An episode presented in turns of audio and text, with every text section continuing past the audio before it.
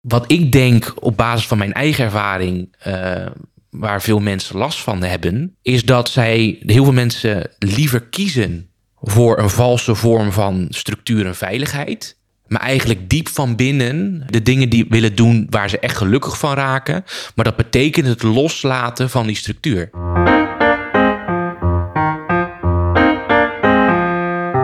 Een gesprek over maatschappelijke onderwerpen waar de mitsen, maren en nuances worden opgezocht. Mijn naam is Lars Bentin, ik ben bestuurskundige en schrijver. Ik ben Erik van der Plicht, docent maatschappijwetenschappen en socioloog. Welkom bij Gezwever, de podcast.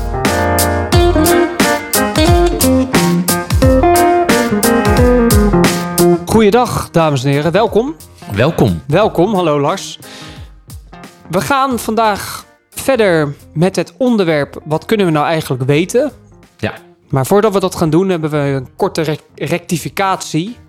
We zijn uh, door een luisteraar op een fout gewezen in onze aflevering over de consequentiedemocratie. Daarin stelden we dat blanco stemmen wel worden meegenomen in de kiesdrempel. Maar dit blijkt niet zo te zijn. Blanco stemmen worden niet meegenomen in de kiesdrempel, worden alleen meegenomen in het opkomstaantal. Dus het aantal mensen dat is komen opdagen voor het stemmen, maar niet Wordt niet, voor de rest wordt er eigenlijk niets mee gedaan. Dus bij deze. Oké, vorige week hebben wij het gehad over de vraag: wat weten we nu eigenlijk? En we kwamen tot de conclusie dat de enige bron van kennis, de, het enige uitgangspunt wat we kunnen gebruiken als kennis, is onze directe ervaring. Ja. Dus de empirie. Ja. Dus onze zintuigen. Ja, de conclusie was inderdaad dat voor ons in ieder geval de directe ervaring onze enige houvast is voor kennis. Ja, precies. Daar, kun je, daar zou je ook nog allemaal filosofische discussies over kunnen voeren. Of de directe ervaring ook een gedegen vorm van kennis is, bron van kennis is. Maar daar, daar houden wij op. Dat is voor ons de, de bron van kennis. En we kwamen erachter dat heel veel van wat wij denken te weten. niet gebaseerd is op onze directe ervaring. Dus dat we dat dus eigenlijk helemaal niet weten. En daar stopte onze eerste aflevering mee. En nu gaan we dus verder met de tweede aflevering van wat moeten we daar dan mee? Wat moeten we met die wat moeten we met de uitkomst dat heel veel van wat wij denken te weten, zoals Frankrijk is de of Parijs is de hoofdstad van Frankrijk. Er is een Tweede Wereldoorlog geweest. Eigenlijk alle proposities uh, die we niet direct uh, zelf hebben meegemaakt. Dat kunnen we dus niet voor waar aannemen. Dus wat moeten we daar nou mee? Ja, nou, wat heb je daar de afgelopen week uh, over bedacht? Nou, ik heb vooral nagedacht ook over vorige afleveringen die we hebben uh, gemaakt. En dat dit een onderdeel is van de rode draad daarin. Bijvoorbeeld het digitale leven, dus uh, sociale media.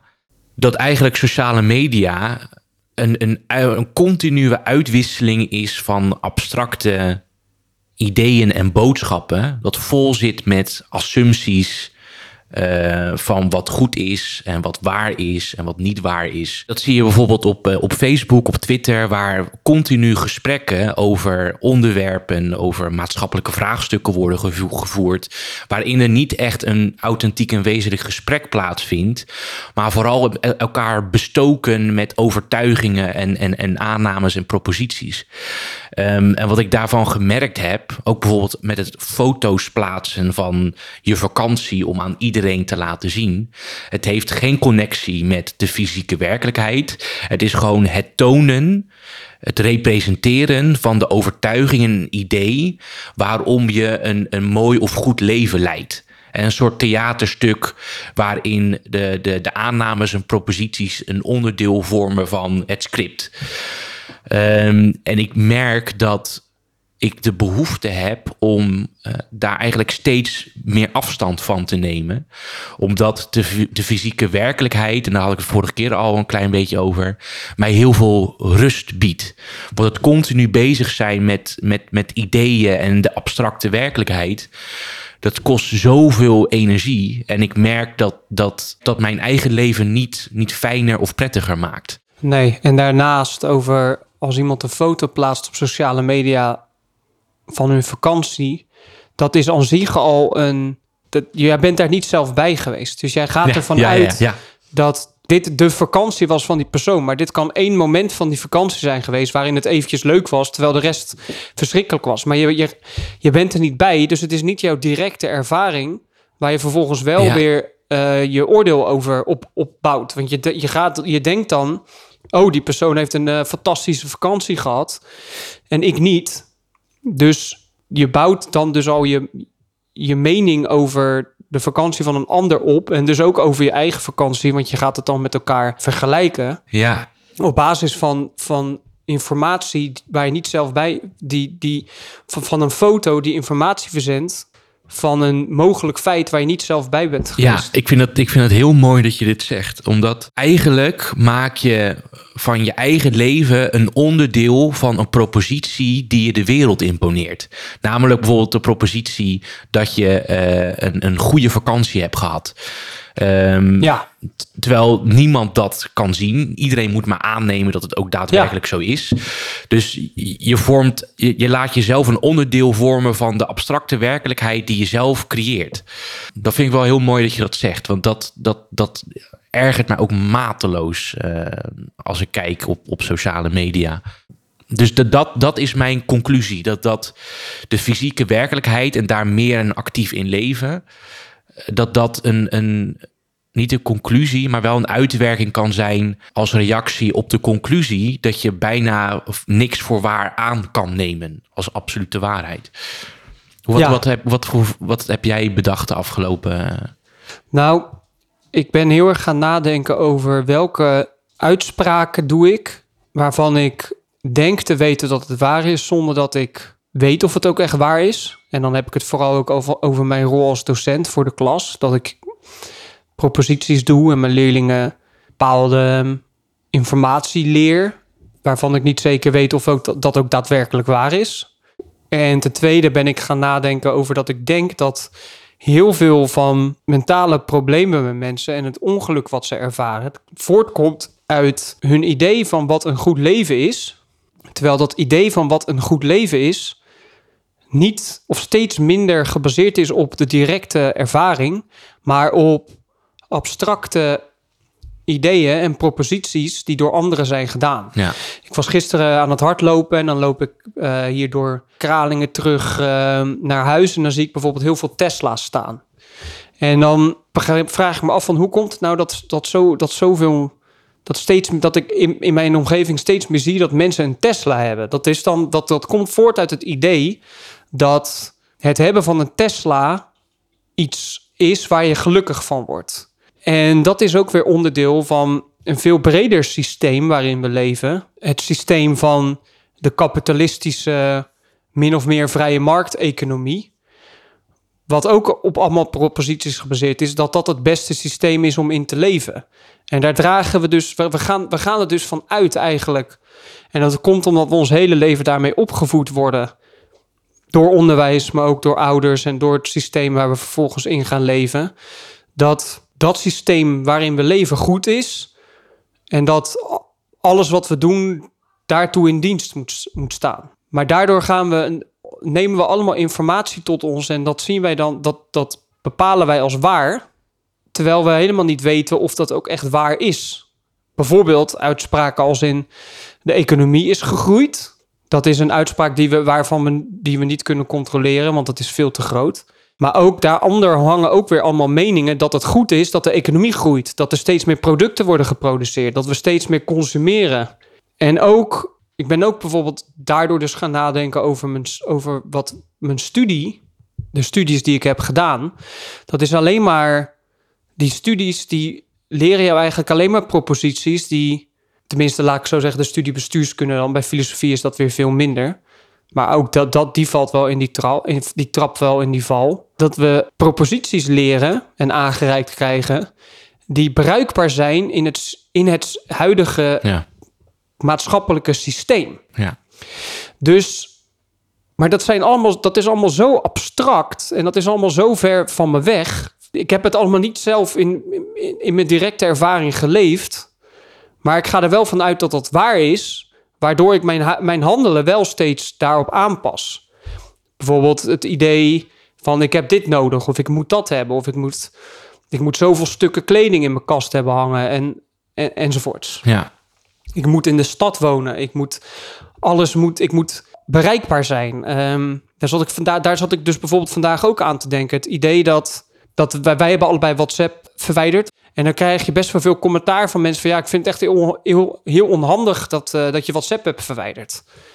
Want dan kan ik geen foto's en zo meer sturen. Dat Ja. is vaak wat ik te horen krijg. En daarom, dan, daar ging ik dan eerst nog in mee dat ik dacht, ja, dat snap ik. Maar als je er goed over nadenkt, waarom, waarom moet, eh, moet men altijd direct beschikbaar zijn en bereikbaar zijn? Je kan bijvoorbeeld ook bellen. Weet je wel, dat is al een veel directere ervaring, bellen, dan abstracte berichten sturen. Ja, Dus waar ik steeds meer achter kom is dat wij in een. Dat ik tenminste, laat, laat ik het bij mezelf houden, in een systeem denk te leven. wat heel erg op, abstract, op abstractie gebaseerd is. ja, Dus onze hele economisch systeem. Bijvoorbeeld, nog zo'n voorbeeld wat ik afgelopen week la- eh, las: dat het doel in de EU is dat minimaal 50% van de bevolking.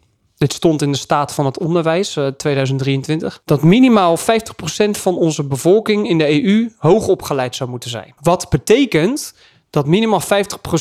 Want wat betekent hoog? Wat is hoog? Hoog en wat is dus laag opgeleid? Laag opgeleid betekent dat je nog laag, dat je, la, dat je wordt opgeleid om laag bij de vloer eigenlijk, met, met de, letterlijk met de materie te werken. Hoog opgeleid betekent dat je afstand neemt van de materie en eigenlijk heel erg abstract aan het werk bent. Management, eh, besturen, consultancy, reclame enzovoorts. Wat dus betekent al, wat het dus betekent als we 50% van de bevolking hoog op willen leiden, betekent dus dat 50% van de bevolking in zijn of haar werk niet meer, bezig is met de werkelijkheid. niet meer bezig is met de directe werkelijkheid. Dus een, het overgrote deel, tenminste, ik weet niet of het het overgrote, ja, eigenlijk denk ik het wel. Het overgrote deel van wat in onze maatschappij gebeurt, is niet meer gebaseerd op de directe ervaring. Ja, ja er was een eh, jongen die ik ken van de JOVD. Die deed stage bij een, een, finan- een financiële organisatie. Dus eh, volgens mij een investeer, investeerdersmaatschappij, als ik het goed heb. En ik vroeg aan hem van, wat, waar ben je eigenlijk, waar, wat doe je, waar ben je mee bezig? En hij kijkt dan vooral naar investeringen, wat ze ervoor terugkrijgen, of ze van eh, investering moeten veranderen, zeg maar, het doel waar ze in investeren, of het product of eh, de organisatie. Eh, dus hij is continu, continu bezig, en daar ging het gesprek toen met hem over, hij is continu bezig met cijfers. En ook met bedragen die voor hem niet meer tastbaar zijn. Ja, Dus precies. het gaat over miljoenen euro's die in zijn hoofd, bij wijze van spreken, een, een, een, het gevoel hebben van drie of vier euro. En hij is niet meer bezig met, met, de- met de fysieke, fysieke werkelijkheid. Ehm, en ik vind het heel erg bijzonder hoe mensen in, in zo'n in, in zo'n omgeving kunnen werken. Dat merk ik ook eh, bij mensen in, in de, bij de over, die bij de overheid werken. Er zijn heel veel mensen in mijn omgeving die bij de overheid werken. Die zijn eigenlijk alleen maar bezig met eh, papieren werkelijkheid. Eh, met papieren werkelijkheid bedoel ik ook dan documenten op de computer en zo. Maar goed, je begrijpt wat ik bedoel.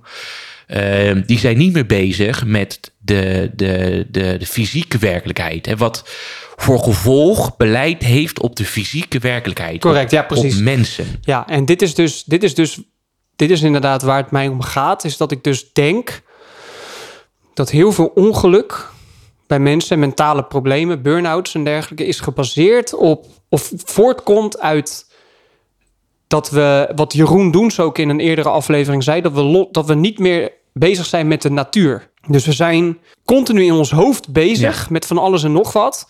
Maar het heeft geen.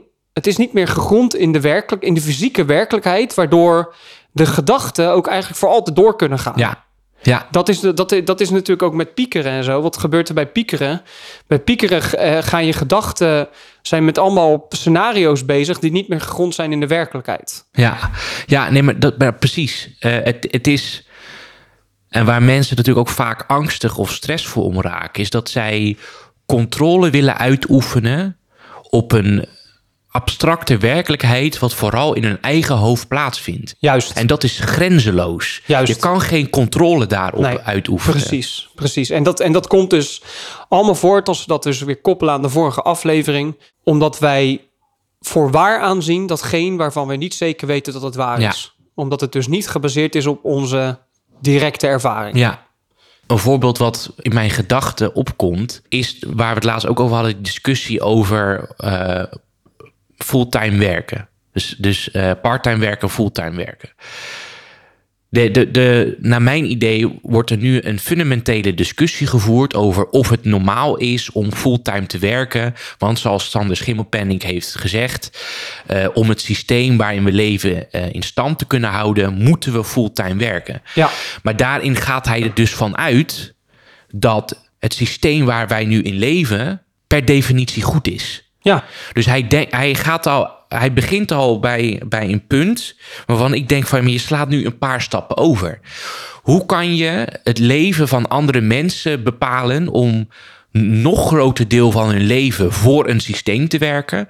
Dat hadden we in die discussie hadden we dat daar ook over. Je werkt niet voor jezelf, maar je werkt voor een systeem.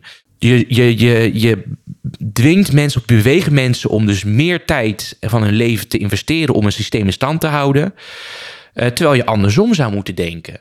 Hè, waarom zou je niet het systeem kunnen veranderen, zodat mensen actiever uh, in hun eigen leven bezig kunnen zijn met de dingen waar ze gelukkig van worden en waar ze blij van worden? Ja, precies. En kijk, dan kom je natuurlijk op de volgende vraag: waar worden mensen gelukkig van? Ja, en ja. er worden wel eens van die gelukmonitoren en zo, uh, Ja. wordt dan medegedeeld dat mensen dan gelukkig zijn. Maar de vraag is: wat denken mensen dat hen gelukkig maakt? Wat is dan geluk? Waar, Ja. Hoe wordt dat geoperationaliseerd? Is dat zijn mensen, denken mensen gelukkig te zijn als ze twee auto's voor de deur hebben staan? Of, dus dat is allemaal heel erg lastig om, om erachter te komen wat geluk is voor mensen. Ja. Kijk, iemand kan denken dat hij gelukkig is omdat hij iedere week ehm, kleding kan bestellen. Weet je wel? Maar dat, de vraag is maar of dat, ja, of dat ook echt geluk is. Ja, dat is dus waar ik achter ben gekomen afgelopen week. En dat ik denk dat ook bij mezelf heel veel problemen, mentale problemen bij mezelf ontstaan. doordat ik assumpties doe en mijn gedrag baseer op proposities die ik niet zelf heb ervaren, heb, heb meegemaakt. Of tenminste, waar, die niet uit mijn directe ervaring komen. En de vraag van deze aflevering dus van wat, gaan we, wat, wat, kunnen, we daar, wat kunnen we daarmee? Wat zullen we moeten doen Ja. daarmee? Nou, ik kom elke keer weer terug. eh, Daarom vind ik dit onderwerp ook mooi. Ik kom elke keer weer terug bij een, een van mijn filosofische helden, waar ik echt al jarenlang elke keer bij terugkom, bij elk vraagstuk bijna. En dat is Albert Camus. En ik zal even heel kort proberen uit te leggen wat zijn overtuiging was. En dat, dat eh, beschrijft hij ook in de mythe van Sisyphus. Aanrader voor iedereen om te lezen. Hij Zegt de mens, eh, als de mens in aanraking komt met de werkelijkheid, eh, ontstaat, er een, een, een, ontstaat er angst en een onveilig gevoel. Want de mens heeft, de mensenconditie is er eigenlijk bijna altijd op gericht om de werkelijkheid te ordenen en te structureren. Ja, en te Dus begrijpen. te begrijpen en voorspelbaar te maken. Ja.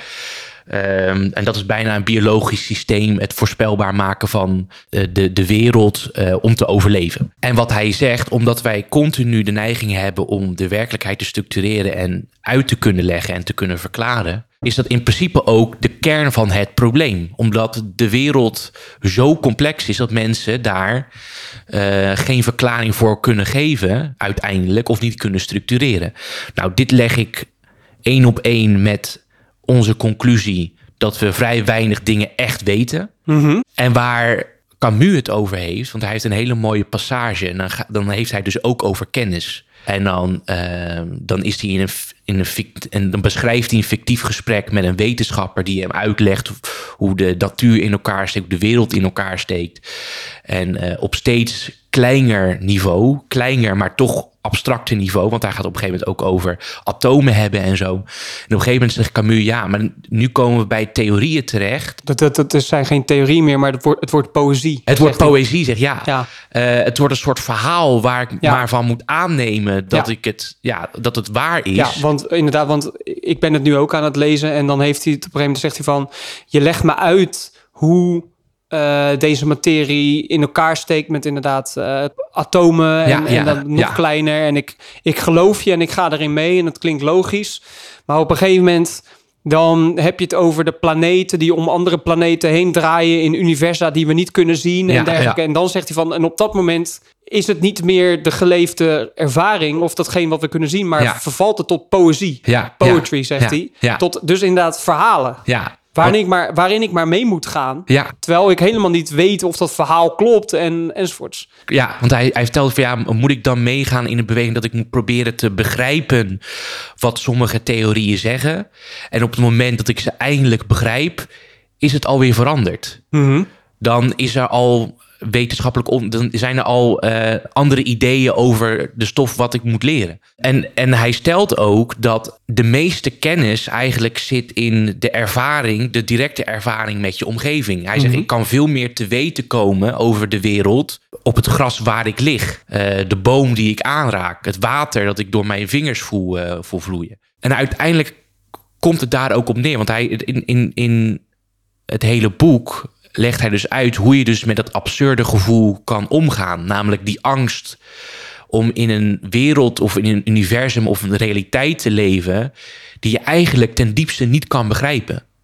En als je dat beseft, kan je dus overgeleverd worden aan een hele diepe angst. Want wat moet ik dan nog? En hij zegt dat, ehm, en dat is natuurlijk simpel gezegd, maar of dat makkelijk is, is natuurlijk wat anders. Eh, of het makkelijk gedaan is, is natuurlijk wat anders. Eh, maar hij zegt, je moet die, die onzekerheid accepteren. En je eigenlijk overleveren aan, aan, aan de, de, de, de, de fysieke werkelijkheid waar je, waar, je in, waar je in leeft. En dat is voor mij een, een, een, een manier, merk ik ook steeds meer, om met die fundamentele onzekerheid om te gaan. En ook om. Het, het laat mij ook beseffen. En het laat me ook nadenken over de keuzes die ik maak. En vooral de keuzes waar ik mij bezig mee wil houden. Want ik heb ook het gevoel dat heel veel dingen ook steeds minder relevant worden. Eh, politieke discussies bijvoorbeeld. Ja, wat, wat Camus ook voor voorbeeld geeft in zijn boek is... Wat, wat voor voorbeeld hij geeft in zijn boek is dat het voor jou als persoon totaal irrelevant is... of de zon om de aarde draait of andersom. ja, ja, ja, ja, ja. Dat ja. is helemaal niet relevant voor jou, voor je, hoe jij het leven Nee, ervaart. klopt, ja. Hoe, ehm, hoe zou Camus dan reageren op de gewoonte tegenwoordig van mij en ook van jou, denk ik, om dagelijks het nieuws meerdere malen te bekijken eh, online? Wat, wat, wat zijn we daar dan mee eigenlijk aan het doen? Nou, hij zou zeggen dat je je bezighoudt met gebeurtenissen aan de andere kant van de wereld die je of nooit in het echt zal zien, eh, waar je geen onderdeel van uitmaakt, eh, en maar moet aannemen eh, dat het klopt wat je leest in het nieuws. Ja, dus het is poëzie. Het, is, Ja. het zijn verhalen. En, En het heeft geen directe invloed op jou, op de, de, je directe leefwereld. en waarom, ehm, waarom doen we dat, denk je? Wat zou Camus daarop zeggen? Ik denk dat Camus daarop zou zeggen dat het ons afleidt van die diepe angst die we ervaren bij de realisatie dat en het leven eindig is, eindig is, want hij is in essentie een existentialist. Eh, het leven eindig is en we de verantwoordelijkheid hebben om iets met dat leven te doen. Dus oké, en want wat ik denk, wat, wat ik daarbij denk, is dat, die, dat wij, dat Camus zou zeggen dat wij dat doen, dat continu het nieuws checken en zo, omdat we de illusie willen hebben dat we het allemaal hebben. kunnen begrijpen. Ja, ja. dat zou Dus, ja, Dat, dat zou kunnen, maar ik, ik moet dan gelijk denken aan de reden waarom de meeste mensen, eh, naar mijn idee, naar nieuwswebsites gaan. En dat is maar om ik heb, hun... het, ik heb het over jou en mij. ja, Ik heb het over jou. ja oké. Als bewust, ik- hè, heel erg bewust. Ja, nee, je, je hebt gelijk. Ehm, als ik naar nieuwswebsites ga, dan is 9 van de 10 keer waarom ik dat doe, is omdat ik mijzelf wil afleiden. Ja, precies. En dat is niet om de wereld te kunnen begrijpen. Want in essentie, eh, als ik heel eerlijk ben tegenover mezelf, interesseert heel veel art- nieuwsartikelen me niet. Nee, mij ook niet. Eh, en dan is het gewoon omdat ik mijzelf wil afleiden van de verantwoordelijkheden die ik heb. Of eh, om, eh, bang ben om eventjes verveeld te zijn of zo. Of de emoties die bij mij opkomen op dat moment. Want wat gebeurt er volgens Camus in de verveling? Ehm, in de verveling wordt de kans groot dat je nadenkt over het leven en de wereld. Mhm. Ehm, en als je je daarin laat gaan, krijg je dus die angstgevoelens. Omdat de menselijke conditie volgens Albert Camus de continue confrontatie is tussen mensen en, en, en de werkelijkheid. En je probeert als mens structuur te creëren eh, in een werkelijkheid dat niet te vatten is Mhm. in een structuur. En tijdens de verveling kom je dus met dat, komt dat absurde eigenlijk om, naar boven. Word je je daar Ja. bewust van. Ja. En dan creëert Ja. het dus angst, omdat de, de, de werkelijkheid in essentie niet te, eh, te Ja. bevatten is. Ja, en hoe Camus het ook omschrijft, is dat eh, zeker op momenten van verveling je ook ineens beseft wat een oneindig aantal keuzes je op dat moment kan maken. Dus je, je, je, je, als je even stilstaat, kan je van alles doen. Je kan kiezen om een boek te gaan lezen, je kan gaan kiezen om een piano te gaan spelen en naar buiten te gaan, maakt niet uit. En wat mensen dan op dat moment hebben, is dat ze geconfronteerd worden met die, die radicale vrijheid en ook chaos van de wereld. Mhm. En dat ze niet goed weten hoe ze daarmee om moeten gaan, hoe ze dat moeten structureren. Ehm, en dat veroorzaakt dus die angst. Oké, dat klinkt ook weer als Sartre trouwens. Ja, ja, ja, die, die, die Zelfde- overlappen. Ja, zeker. Ja, ja, oké. Oké, want dat verklaart ook, als tenminste als we dat, de, de redenvoering van Camus volgen, waarom mensen dus zoveel niet, niet alleen de direct geleefde ervaring als bron van kennis willen hebben, maar ook allemaal abstracte ideeën daarbovenop willen leggen eigenlijk. Ja. Omdat die abstracte ideeën de illusie geven van orde. Ja, Dat, het, dat de wereld dus klopt. Dat de wereld dus niet, dat het dus geen absurditeit is. En dat verklaart ook waar ik het dus eerder over had in, ehm, in deze aflevering. Dat mensen, tenminste dat het gedrag van mensen in onze samenleving. En dit laat ik het bij mezelf houden. Voor mij in deze samenleving dus ook eigenlijk veel gebaseerd is op abstracte ideeën van hoe de wereld is, hoe het werkt. En, dat, en hoe weet ik dat dan? Nou, dat lees ik toch op het nieuws of dat heb ik toch geleerd op school. ja, Om daardoor dus maar een, een stru- gestructureerde werkelijkheid voor mezelf te maken. Maar daardoor dus wel met dus ook vooral de komst van internet en allerhande digitale middelen... die, het steeds, die ons steeds verder van de, van de fysieke werkelijkheid afhalen... ik wel dus steeds minder mijn directe er- ervaring ook gebruik... om mijn meningen en visie op te baseren. ja, En daardoor voel ik ook dat ik steeds meer uit balans raak, omdat ik, dat zie ik dus bijvoorbeeld op mijn werk in het onderwijs, dat ik enerzijds, enerzijds denk van ja, maar dit werkt niet en dit is niet wat er gebeurt. Maar anderzijds wordt er op abstract niveau wel tegen mij verteld van ja, maar dit is wel hoe het is en hoe het, eh, hoe het werkt. Terwijl Ja. ik denk van ja, maar dat werkt zo helemaal niet in mijn fysieke ervaring, is dat helemaal niet wat ik tot nu toe heb gezien. Dus ik denk dat daar veel mensen ook ongelukkig van worden en burn-outs krijgen. Dat, hun ze, dat er een heel groot gat zit tussen wat ze denken dat hoe het zou moeten zijn. Dus dat zijn hele abstracte ideeën. En wat ze merken wat ze eigenlijk willen. En wat ze eigenlijk, waar ze eigenlijk in een directe ervaring geluk uit halen. ja. Ja, maar dat is ook de reden waarom bijvoorbeeld eh, tradities in welke vorm dan ook, ook zo belangrijk zijn voor mensen. Omdat dat dus ook een gevoel van structuur Ja, en, en veiligheid geeft Ja. in een wereld waar geen structuur en veiligheid eigenlijk is. Ja, Eh, of niet kan garanderen in ieder geval. ja, En ik denk dat heel veel mensen ook ongelukkig, ongelukkig raken, omdat de, naar mij, la- laat ik dan ook weer op mezelf eh, betrekken, om de dingen te doen waar ik echt gelukkig van word. Nou, een heel recent voorbeeld is dus gewoon vol voor mijn eigen bedrijf gaan. Mhm. Dus in het diepe te springen. Spring ik ook in het diepe van het onbekende. ja. Dus ik laat structuur los. Mhm. Ik spring in het onbekende. En eh, het geeft mij de kans om de dingen te doen waar ik gelukkig van raak. Wat ik denk op basis van mijn eigen ervaring, eh, waar veel mensen last van hebben, is dat zij, heel veel mensen liever kiezen voor een valse vorm van structuur en veiligheid. Maar eigenlijk diep van binnen de dingen die willen doen waar ze echt gelukkig van raken. Maar dat betekent het loslaten van die structuur. Ja, klopt. En, het, en het, ook het loslaten van dus van hun werk en, Ja. En van die dure auto. Ja, Dat, en dat is, slaat dus ook weer, sluit dus ook weer aan bij wat Jeroen Doense dus als zei in de, in de aflevering eh, met ons. Wat is het probleem met ons economisch systeem? Dat we, dat we los zijn geraakt van de natuur.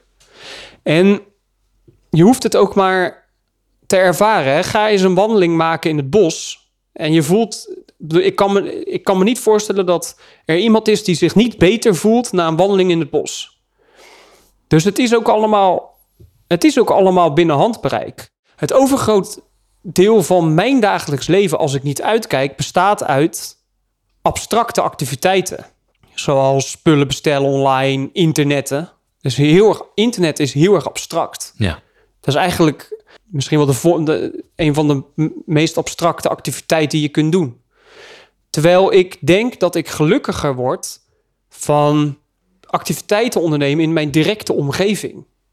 En eh, wat ik bedoel met mijn directe omgeving is niet mijn directe omgeving per se waar ik woon. Dat kan betekent ook dat ik gewoon ergens anders naartoe kan gaan. Maar dat ik dingen in de wereld, activiteiten in de wereld onderneem. ja, Dus, en dat kan dus inderdaad, als je, als je dat, tot dat besef komt, dat dat hetgeen is wat je eigenlijk zou willen, dat je dus eigenlijk je leven inrichting, invulling zou willen geven naar ba- op basis van je directe omgeving, dan zul je dus met heel veel activiteiten die je nu doet moeten stoppen.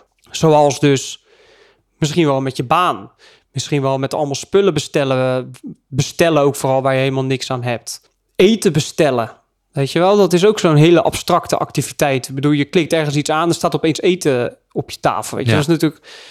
En als ik dan bij mezelf ga denken, ik heb die maandag en ik, heb, ik, ik werk op maandag en dinsdag nu niet. Wat zou ik nou om te beginnen, hè, want laten we het nu ook even echt even praktisch maken. Wat zou ik nou op die maandag en dinsdag kunnen gaan doen met mijn in mijn directe met mijn directe ervaring eigenlijk, waar ik gelukkig van word en waar ik, waarbij ik wel bijvoorbeeld iets produceer waar andere mensen echt iets aan hebben. Wat zou ik daar nou kunnen doen?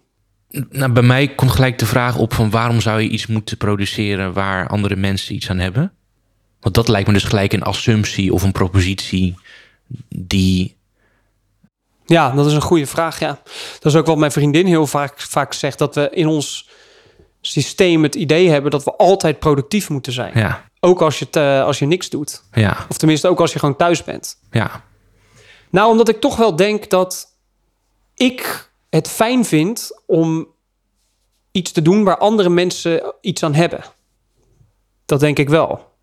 Nou, als dat het antwoord is op de vraag van waar word ik gelukkig van, namelijk ook dingen doen waar andere mensen iets aan hebben. Als dat het antwoord is, dan, dan, dan begrijp ik dat. Ja, Eh, aan de andere kant, je bent docent, dus je doet iets voor leer, je, je doet iets voor een generatie mensen die opgroeit om zelf ook iets te gaan toevoegen. Eh, eh, hoop ik dan.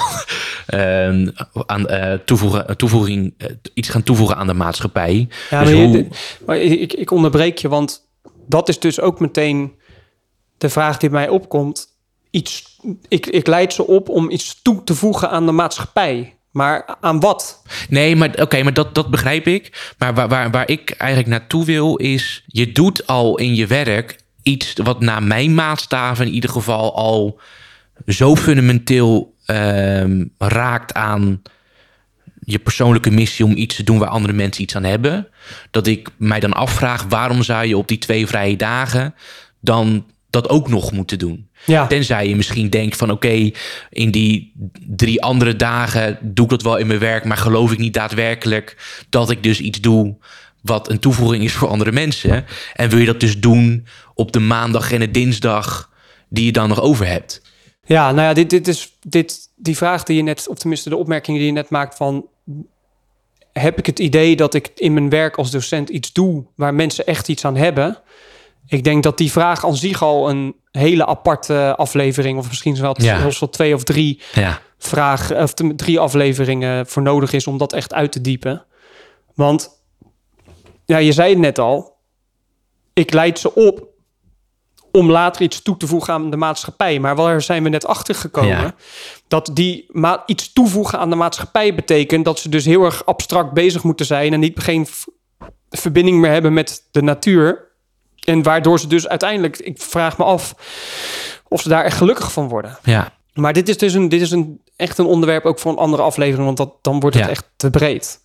Maar om dan eh, weer terug te komen op de praktische vraag Ja. die je net stelde. Van wat, de, en de praktische vraag is dus, wat moeten we, wat moeten we hiermee? Dus als wij nu concluderen dat wij het gelukkigst worden, we houden het echt bij ons twee, van bezig zijn in onze, met onze directe ervaring. Ja. Wat zouden we daar dan mee moeten?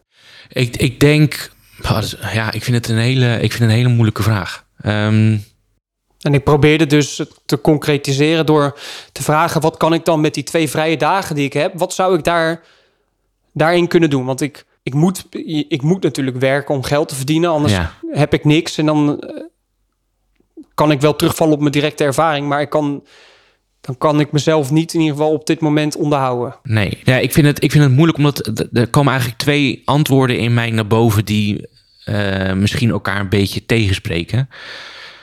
Eh, het ene is om jezelf bewust te onttrekken aan, aan, de, abstracte, aan de abstracte werkelijkheid.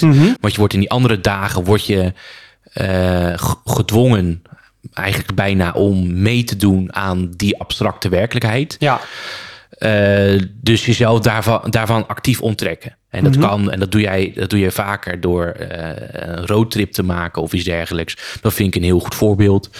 Ehm, geen, bijvoorbeeld eh, geen internet gebruiken, dat soort. eh, Ja. ja. ja, eh, dus interactie, vooral dingen plannen om interactief met je fysieke werkelijkheid om te gaan. ja. Ik wou zeggen lezen, maar in principe, ja, je hebt wel interactie met een boek natuurlijk. Ja. Maar in zekere zin ben je ook bezig met een abstracte werkelijkheid, namelijk de ideeën en het verhaal in het boek. Maar ik, ik weet niet waarom, maar ergens, mijn persoonlijke ervaring is dat het fundamenteel anders is om een boek te lezen wat toegang biedt tot een, een abstracte werkelijkheid als bijvoorbeeld op mijn smartphone zitten, wat zelf al onderdeel is van een abstracte werkelijkheid. Ja, ja en, en met, met, met, met, de, met wat je leest, daar kun je natuurlijk in je, in je directe fysieke werkelijkheid, kun je daar weer iets mee. Ja. ja, en ik denk dat dat dus, eh, want dat was eigenlijk mijn tweede antwoord, is een doel stellen wat je in de fysieke werkelijkheid kan veranderen.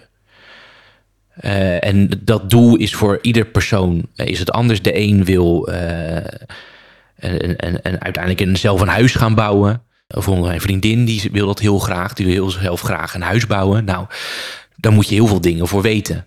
Eh, wij zouden het liefst graag ooit naar het buitenland verhuizen, naar de Frans-Duitse grens.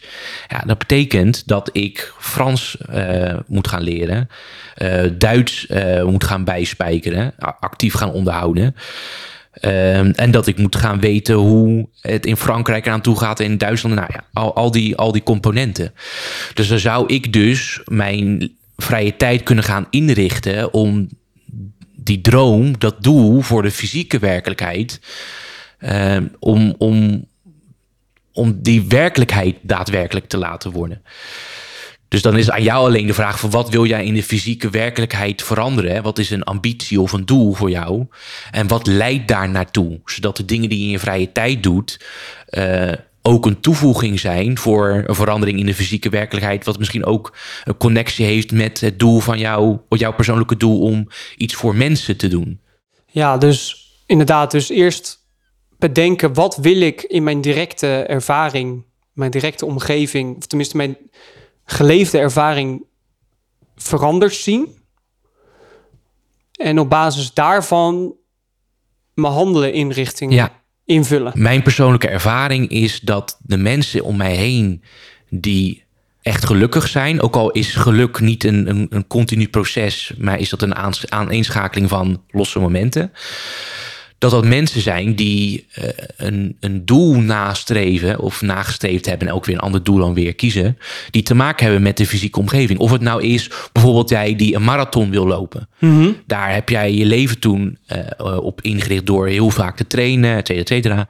Of om een kunstwerk te, te maken, of, of, of, om- of een auto om te bouwen. Of, eh, dan, zit ik, dan zit ik ook gelijk eraan te denken dat het ook gewoon heel veel rust geeft. Bijvoorbeeld om gewoon aan je fiets te sleutelen. Ja, ja, om- daar zit, ja. Uit elkaar te halen en weer in elkaar te zetten. Ja, ja, ik snap helemaal wat je zegt. Ja, daar zit, ik, daar zit ik echt wel eens aan te denken. Dat is, en dat is dus ook weer dat abstracte. Hè. Kijk, ik heb een fiets waar ik heel graag op fiets.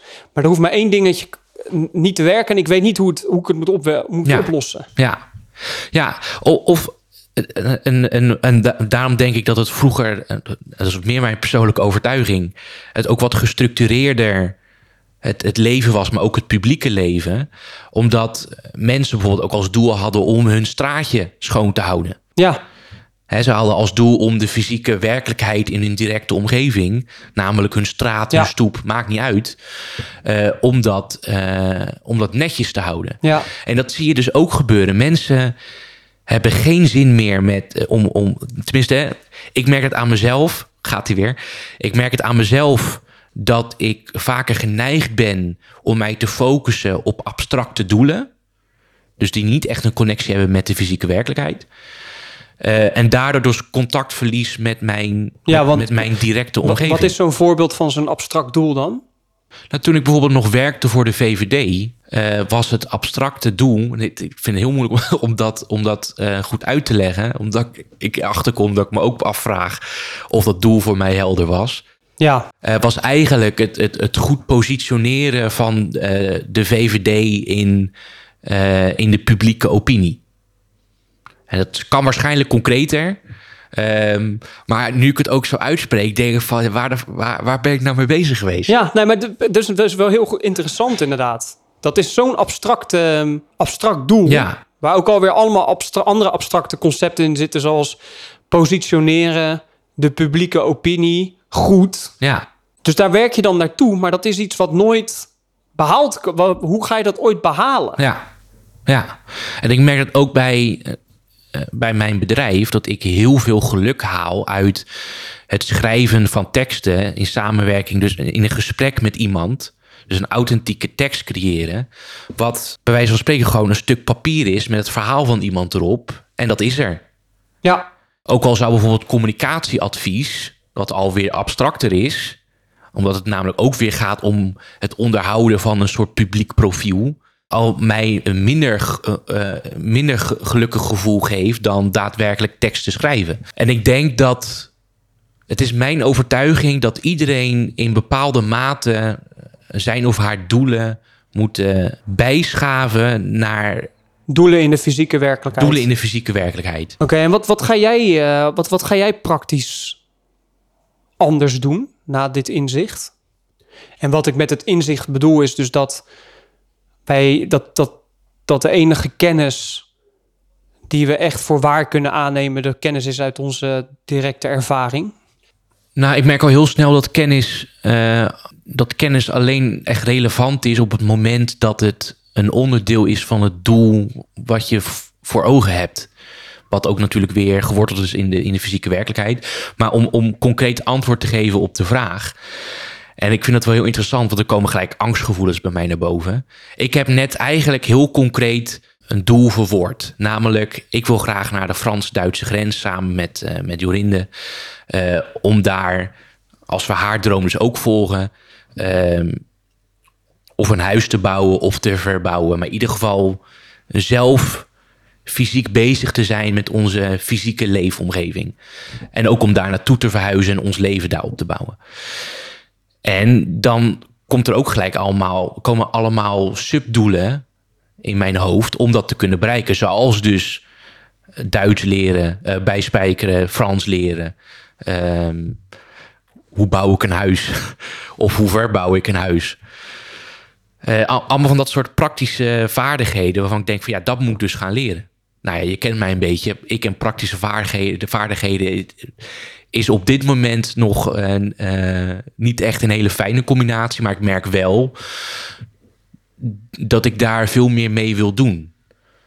Eh, omdat het me op een, me ook het gevoel van meer vrijheid geeft.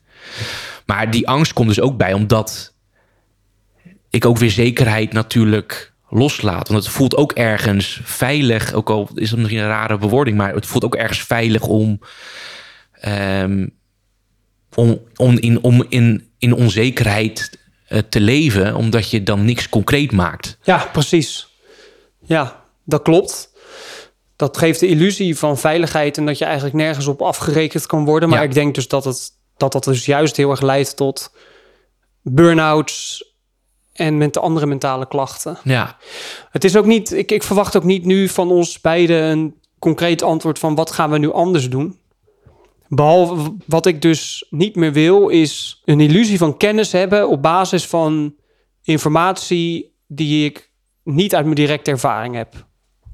Dus ik ga goed over nadenken hoe ik dat vorm ga geven. Maar een van de eerste stappen is bijvoorbeeld stoppen met nieuws lezen. Zou kunnen.